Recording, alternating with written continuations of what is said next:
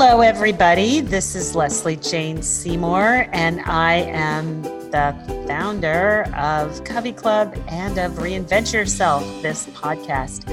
And I am so excited to bring to you someone today who I got to know really well. She sort of came into my orbit through Covey, and then she came to our Savannah retreat. That was the first time we really met. And she is just like a sprite who dropped into my life to guide what Covey Club should be, really, because she lives that Covey Club life the constant learner, the going toward new things, the keeping an open mind, the moving toward the new and the different and the exploring. And she's hilariously funny. She's extremely warm and just pushes the boundaries of everything I know. And at Covey, at the Savannah retreat, everybody loved the wonderful Meg Jordan, which is why I asked her to be on this podcast. She has doctorates. She is a teacher. She is an explorer. She is a journalist. She's an RN. She's, I can't even go through all the things that she is. You will hear her speak about them. She has children. And she also had, she said, five husbands because none of them can keep up with her. So it's not surprising. But wow, what a person, what a lifestyle. She has explored everything from goddesses to cardiac care to whatever it was that interested her at the time. She just sort of went with it. And I love her opening uh, discussion where she says, You look at the way that the fates dangle tiny golden threads and you grab them. And this is very similar to what I've heard from other reinventors who say that you have to keep your eyes open for every moment that a reinvention possibility throws itself in your path. But I like the tiny golden threads much better. And I think a lot of us need to open our eyes to those tiny golden threads. And when you meet Meg Jordan, you will see what all those threads were and how she grabbed them and how she thought that originally there was no direction or plot or plan. And she says that when you look back, however, she sees that there was a direction there and there was a map going in one direction. So let's welcome the wonderful Meg Jordan. How are you, Meg? I'm so glad to finally get you on my show here. I am so happy to talk to you. I always am. It's always, it just reinvigorates my life. Oh, good. Well, I feel the same way. And because everybody was so blown away by you when they met you at Savannah, oh, and oh, sweet to hear. You're just so inspirational. I wanted to to get you to talk about your reinvention journey, your many reinvention journeys, and how you approach them for this crowd because we are all trying to figure out what's next for us and how to navigate that. And mm. sometimes we think it's just one thing, and actually, it's many different series of things. And I think that's what you do best. Thank you, Leslie, and thank you to the whole team that you put together when we all met at that gorgeous resort. And it was so inspirational, you know, just listening to each other and to find out ways that we people navigate their lives, the similar challenges we have sometimes as women it was, yes. it was absolutely great. I look forward to more. And I think that, you know, as you look at this topic of reinvention, there's probably, I met people there that were so organized about how they've reinvented their lives and they've done it with this kind of overarching plan. And they have a, a, a formidable left brain that plots out those steps. And I listened to that thinking, my gosh, I have reinvented, invented myself, but in haphazard ways. haphazard ways in which uh, one of my early teachers, I did a documentary on her.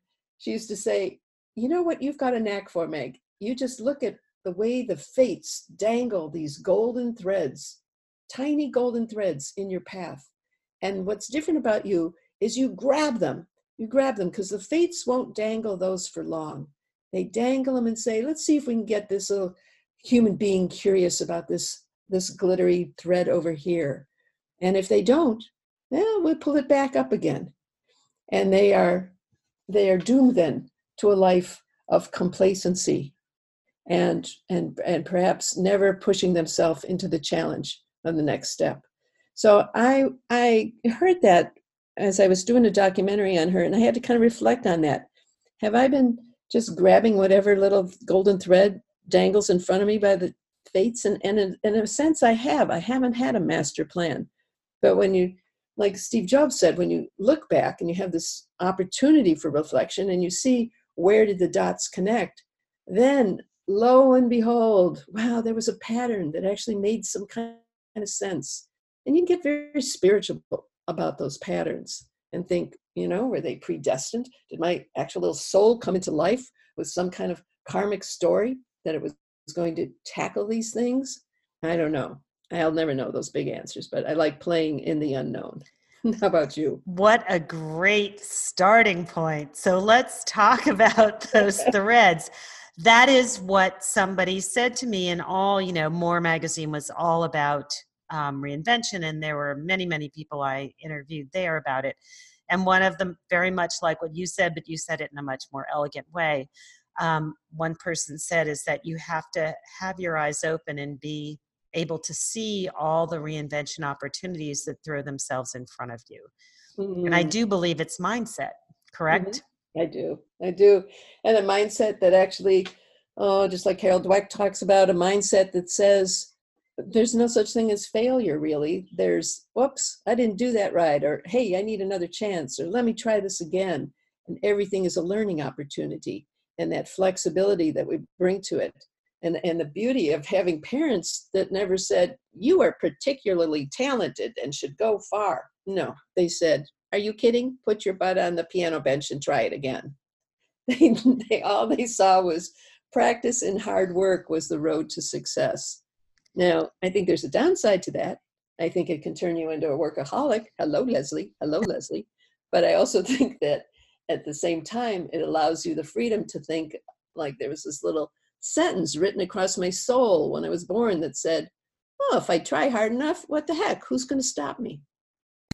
I love that about you. That is that is definitely the feeling we get from being with you. So since people don't know you, mm-hmm. let's start let's just have in brief um, sort of where you grew up what you start to do what you learn to do and your various reinventions and okay. then i'll dig into the various ones with you but let's start that way because people don't know who you are and they need to well oh my goodness let's see this is a nice um, nice rehearsal for what i have to go through tonight my larger community where i live wants me to have a it's my turn to have biography night where you stand there and you actually talk about your life. So it was uh, early years, was born in Chicago on the south side by Irish and Italian parents. I was the uh, fifth pregnancy, but there were only two survivors before me. And um, my parents were, you know, kind of subjected to the white fright of the area. And they left that south side of Chicago and they found refuge in the white suburbs of western um, western suburbs of Chicago, and I grew up in Elmhurst, and had kind of this idyllic little childhood of sledding in the street and lots of big collie dogs and gangs of kids. and so it was, I, I, thought I had a lot of freedom because my parents were older and tired. And therefore, the back door was open and I was out playing all day, all night. Lots of creativity. And then off to protesting Vietnam War in the early years at University of Illinois, running the bail fund for the Chicago Seven, being arrested in lots of protests. Um, so, suddenly getting a message of whatever I was raised with in the suburbs, I needed to kind of put aside and to really understand that there was a diversity to life that I was not aware of in the least. And threw myself into going to school and being a waitress at the the Black Panther pub, you know, and, and getting the hard knocks early in life of here's what I have to wake up to. Here's the reality of life in the US. Here's how a lot of people do not live with privilege. And, and what does it mean to understand that? So I would say my social activism heart grew. And then um, his college years, also filled with LSD and, and motorcycles and trips. and then uh, I got out with my degree in journalism and made a big mistake on a story. I was working for a chain of newspapers, um, and it was a health story. And I was humiliated and embarrassed. And I talked to my doctor and nurse friends that I knew when I was covering stories in ERs. And they said, just go back and get your MD. And I looked at the number of years and I went, no, I'm not going to do it, but I'll go get the RN. And I did get the first year nurse practitioner was being offered as well. So with that kind of ICU and CCU and cardiac rehab years, I was still doing journalism at the same time and writing for Today Show and CNN and uh, lots of different kind of national magazines at that time. And then there were babies and moved to LA.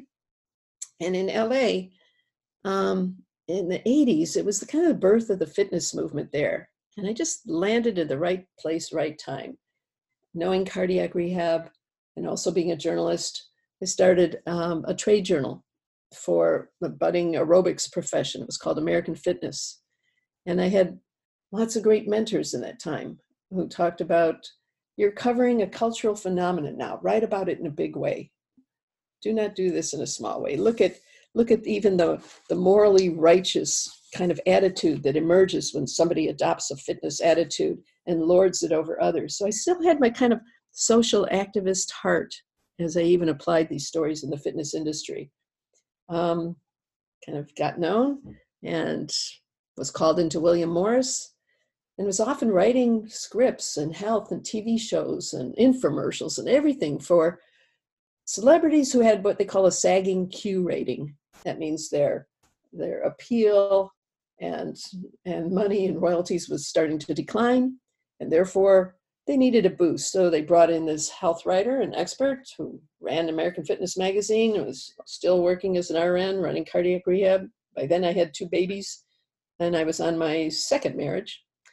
And then uh, so I was writing scripts for Richard Simmons, Cher, Angela Lansbury, Jaclyn Smith, Heather Locklear, you name it, whatever William Morris celebrity needed a health and fitness message. I was the words behind that. And after a while, I just fell and crashed because other than Richard Simmons and Kathy Smith and a few others, and even Cher, I was, I was propping up kind of a lot of phony people who were saying, you too can look like me and sound like me and have my body in this shape and these lips and these breasts. If you just follow my program, if you just follow my fitness routine, if you just watch this infomercial and buy this product. And so the heavily commercially laden, buy this, do this, be like me, sound like me message crushed my soul. And I actually retreated, walked out of a meeting. I was writing for Art Ulene at the time uh, on the Today Show.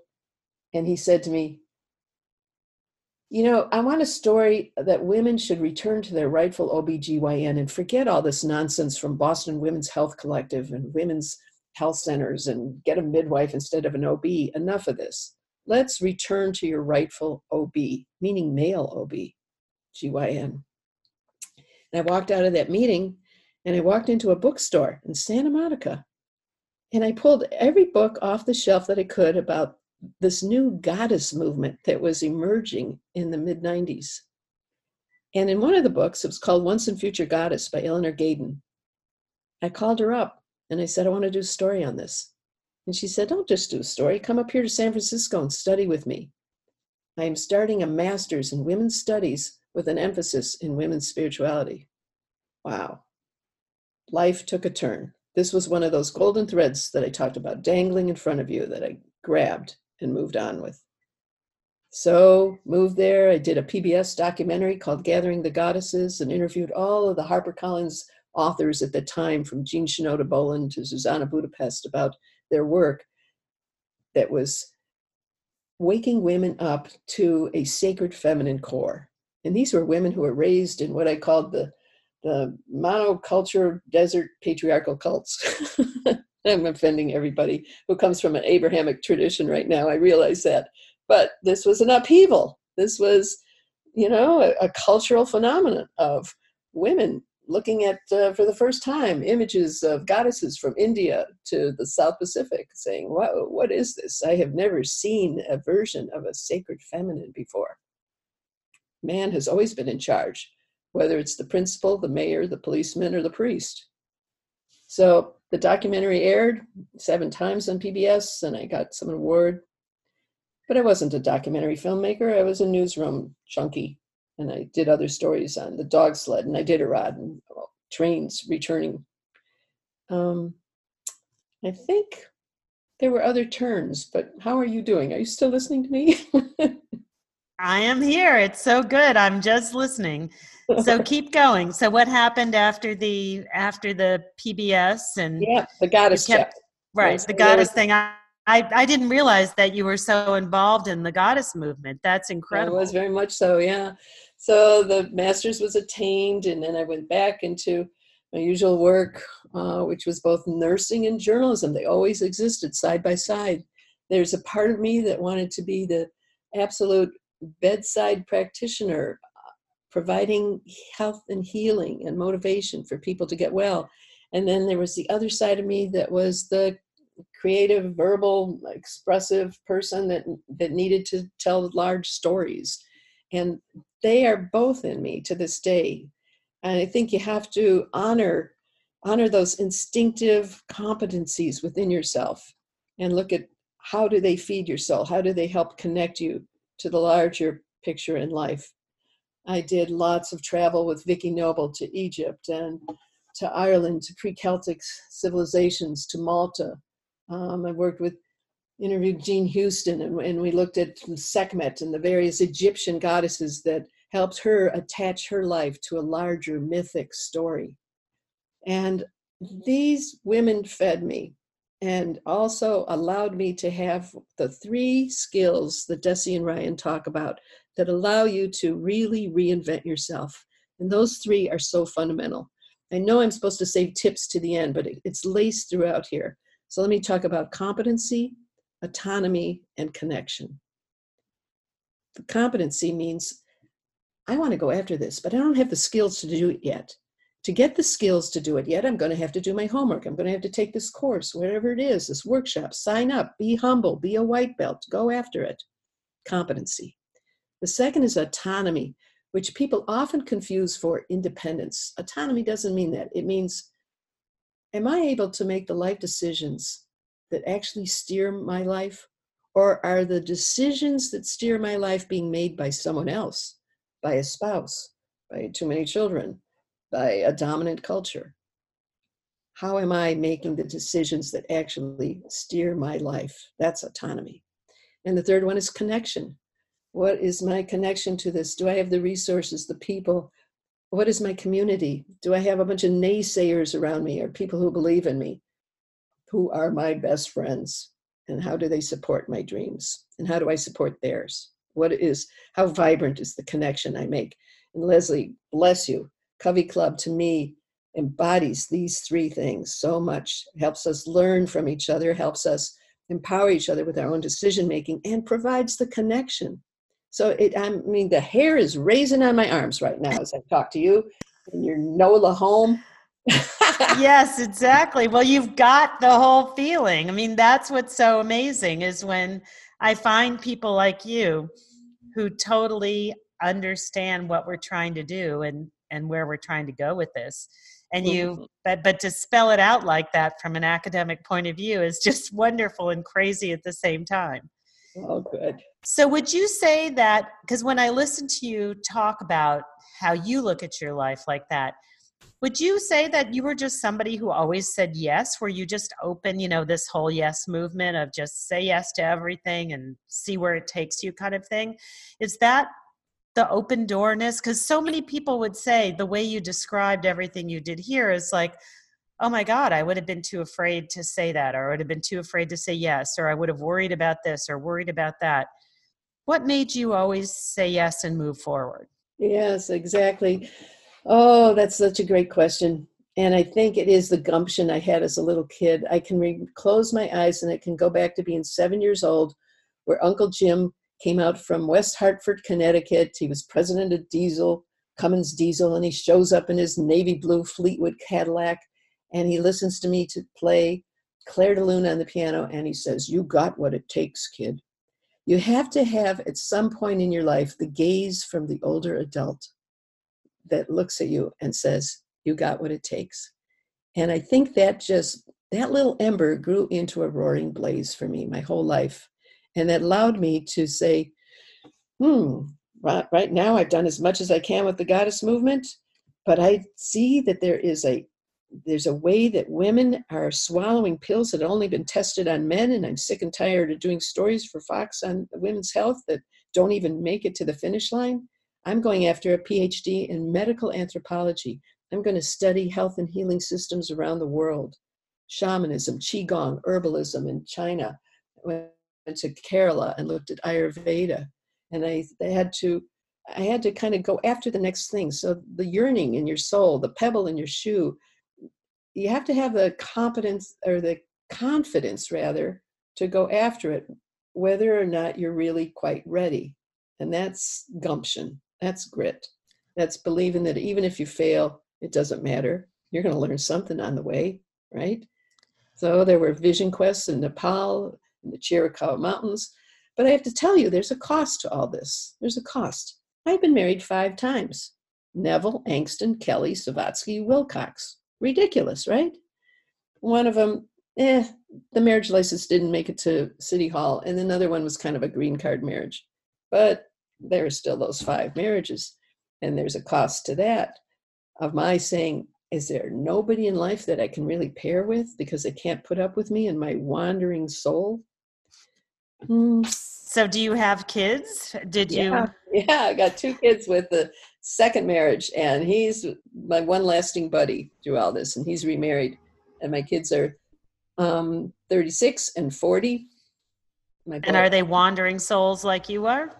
no, my son he got his degree in economics in Berkeley and he went in Peace Corps and he came back and said, I'm going to be an RN. So he's an emergency room and RN in Kaiser and he's married and he's got a darling one year old baby, Valentina. I adore her and another baby on the way. And his wife from Guadalajara. She is just a sweet soul. We adore VNA. And then my daughter is single and 40 in Denver. And uh, poof, she's sold her soul to the corporation. And um, we have talks every other day on the phone. What does it mean? What does it mean to make sure, yes, you are the, the best possible corporate gal. They all depend on you. They rely on you for everything. And how, how are you self-editing your own dreams right now? wow, what a mom. Incredible. I love that. Oh, honey. It's now, tough. You've been through it.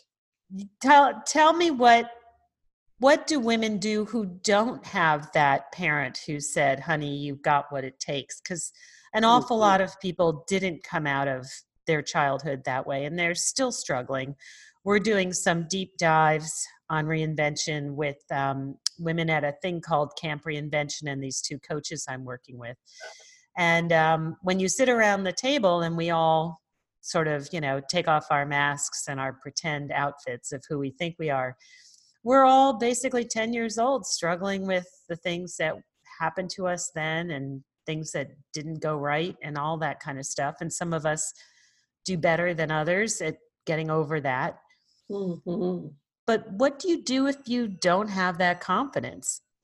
Yeah what do you do well now i'm a graduate school professor and i'm sitting with 40 graduate students 20 of which are trying to get their thesis and dissertations done. And some of them are rock bottom on confidence and they feel like they've put 40,000 60,000 into an education and they can't get one word on paper. And I do you know what I do? I I, I sit with them I sit with them and I go, yeah, this is awful, isn't it? What a shame. You have to just extend empathy first. You have to kind of right be in that deep listening with them in that empathetic resonance and then somehow a lifeline is thrown to them. And their little soul awakens to the fact that maybe I'm not going to do it well, maybe I'm not going to do it right, but I'm going to get going with it. Cheryl Strayed even talked about that with her first novel. It was an interesting piece, I think, in the New Yorker. I can't remember, but it, it was all about I have put this off for four years, five years. Now I finally have a chance to write it. And she had to say to herself, I'm not going to write it perfectly. I'm just going to write this damn thing. And November novel is a chance for people to do that when it comes to writing. You got to put out 50,000 words by the end of November and you do not edit them as you go. some of the sentences are pure garbage, but you learn to silence the critical critical mind. And that's what I do with my grad students when they're having when they're in the throes of saying I can't pull this off. You sit with them with empathy and you say, write a bad sentence right now. you practice practice being wrong because we have such a heavy duty inner critic with us. And from there, you start to laugh about whatever you've put forward and you do start to refine it. You always try to shape it for a better a better output. And I think that the next step after that deep-seated empathy with another human being is um, you know facing the loneliness of of taking your next step maybe by yourself but wow just as i'm studying community now as the source of a cure for everything i am so focused on that i see i think we have done with this rugged individualism in america it is time to set it aside just like it's time to set aside the feeling that one president can be a domestic god or goddess and to be a foreign relations specialist at the same time. You know, we need an overhaul on everything, all of our institutions. It is time to look at the social benefits of well-being that come from community. So yeah, I, that's what I mean. Obviously, that's what Covey Club is all about: is trying to create community. Because as we study it, we find that there are so many benefits that come from it, and we have less and less. Yes, we don't have a town square we don't have religion we don't have we barely you know now you can learn you can go to university and never show up at a classroom mm-hmm. i know it so if, you can go to the store and not even talk to the checkout girl anymore so or that's guy you know right that's right you go to your little scanning line that's right and the more the more purchases i do online i think about that all the time i think about how I rail against the, the closing of retail in my little community here with plywood windows. And I think, I'm part of it. What did I just buy? How did I just make Jeff Bezos richer today? So it's like, it's right. endless. Yeah. So, so how do we, so how do we as women, and first of all, I want to ask you, where did you get your love of learning from? Because I would say that all these um, Covey Club people, one of the things that I discovered early on that was, holding everybody together is this sort of lifelong learner. There are just some people who are just naturally curious mm-hmm. and they maintain that curiosity all the way through all their ages. It doesn't go away. But where did yours come from? Hmm. I think there was a value placed on learning in the home. Older brothers and sisters went off to college. I looked at that. I knew that's where I was headed. My dad was kind of cool and aloof, but he was a lawyer and I was definitely an Athena, wanting to be my a, a proud daughter of my father. My mom played bridge, socialized, and was in the hospital auxiliary, and was a good housewife. And I made a choice at that point. My house is going to be dirty, but I'm going to know a lot. I like that. Awesome. Because I think that do you think that learning and adventurousness go together? Because I think there's some connection there between the two. I don't know that you would be mm. adventurous if you were not interested in learning more. I do. And yet I also know the fives on the Enneagram who are intellectual and scholarly, but they're hoarders with their knowledge. And there's not, that's a shadow side. There's not the same adventure and sharing. They think there's only so much knowledge to go along, and I need to gather it right here and hold on to it. So that adventurous spirit, I'm a big student of the Enneagram and the way mm, the way our inborn preferences and tastes kind of unfold in life, the boxes that we struggle in, the ways that we try to get out. Enneagram is a very elegant system for understanding that there's other people who are extremely adventurous in their quest for learning but at the same moment, their shadow is that they drop it like a hot potato as soon as there's a glittery pebble on another shore. And so they only go half baked in that acquisition of knowledge. Talk a little bit about aging because I think Meg, you have a spirit that I mean, I, I would, I would, I would hesitate to say that you feel to me like you're, you know, 20 years old with your excitement about um, mm-hmm. learning and the way you look at life and you're up for the next thing. What is your experience with aging? oh well, well, I'm I'm subject to the same society society woes when I stand in front of the bathroom mirror in the morning and I'm going, oh, what is this thing sagging at my neck? so sometimes that's my view of aging. Other times it's uh, it's a denial. I don't want to celebrate my birthday. I can't stand hearing this next number. I'm not that great with it. I write stories for you on what supplements are going to keep us as healthy as possible. I take collagen. I'm now on an AMPK activator is really having energy levels. What is that? What's AMPK? I don't I know. I knew it. you'd ask about that. I knew you. Listen, I gave you enough of a supplement article before. I thought I've got everybody swallowing NR and NMN. oh, it's just another one of these signaling molecule uh, improvements in in helping at a deep cellular level, um, putting the brakes on aging. All right, I'll pull up all your stories into the show notes so so that everybody can find them all. Can find that one.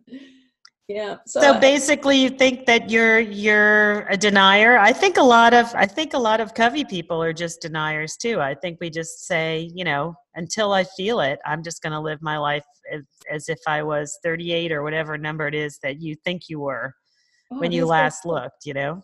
I think so too. Now, Lesley, as you look out through your eyes out into the world, you, there is a there's an age that you've stopped at, whether it's 28, 38, 52. I have this little theory about people. My sister has always been 82. No 82. no matter if she's 10 or 20, she's That's like hilarious. 82. When I look out through my eyes, I'm 38.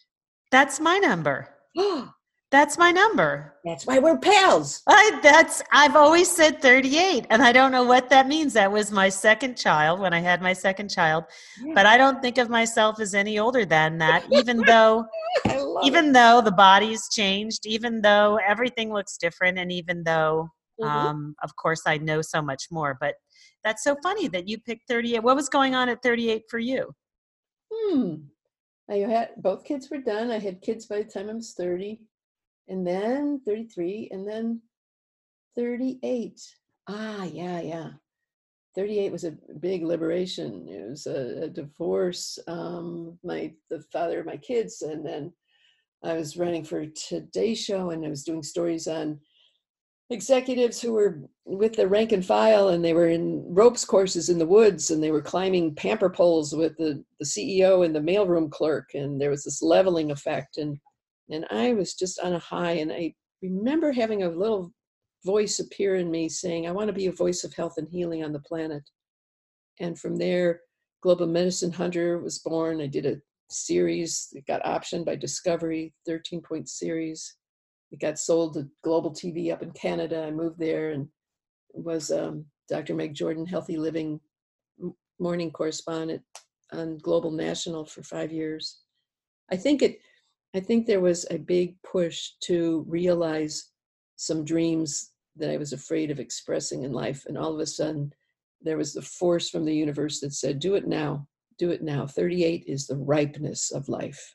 Yeah. Do it now. Yeah. yeah. and that and they say, you know, when you dig into this is my old history of being in the fashion and beauty business for so long, you know, those people who get locked into hairdos, Yes. that was their that was their moment. The the, the hairdo goes back to the moment when they felt like that. Isn't That's- that amazing? Do you yeah. still have your 38 hairdo? No, not at all. but when you look at when you look at people like Anna Wintour, who hasn't changed her hairdo since she was like 20, you have to ask yourself what's going on there. She has that bob that she had for her entire life. I know it. I know Yeah. it. That's why I look at Jane Fonda's and I go, look at this silver wig she had on in the Oscars. Right. And is that an update? What is I- that? Yeah, they all look the same to me at a certain point. but I think, but I, but I think that is when you, wh- where your thinking comes from in the age that you're at. So in closing, because we're at, we're actually at our end here. Um, were there any other tips and tricks? You gave us some great ones right there, and I guess also find a guy who can keep up with you is probably the most important tip coming from you. Oh, it's just impossible. But find a dog, find an animal, live with an animal. Honestly, I've had Polya, William, and right now I live with, get this, my new rescue puppy, Mr. Darcy. Oh, that's so funny because I have a piece that we ran from a woman who did rescue dogs in avalanches. She would travel the world looking that was her business with her husband and she discovered she loved the dog more than she loved her husband. Well this dog he is a wild child but i'm trying to turn him into the british well-mannered gentleman the most romantic hero of jane austen's novels mr darcy. And that's great. to see if he lives up to it. Great. Well meg thank you so much for your time. You. And I'm so glad that you've been a part of my world and you bring so much to it. And I hope, where can anybody find the things that you're working on today? Is there any particular place to look? Oh, God, Lesley, I just adore you. Thank you for this opportunity to talk so deeply with you about things that matter. And where can they look? Um, yeah, I've got a website, megjordan.com. It's not my academic one, but it's where I can post some livelier stuff. That's easy. And um, I don't have anything emerging now. I need some help getting my book done, Adventures of a Global Medicine Hunter. It's being delayed for too many years now. And that's All right. So we won't we won't make you any more delayed and we will post your pieces in the show notes and thank you so much and I can't wait to see you again soon. Thank you, my dear. It's wonderful talking with you.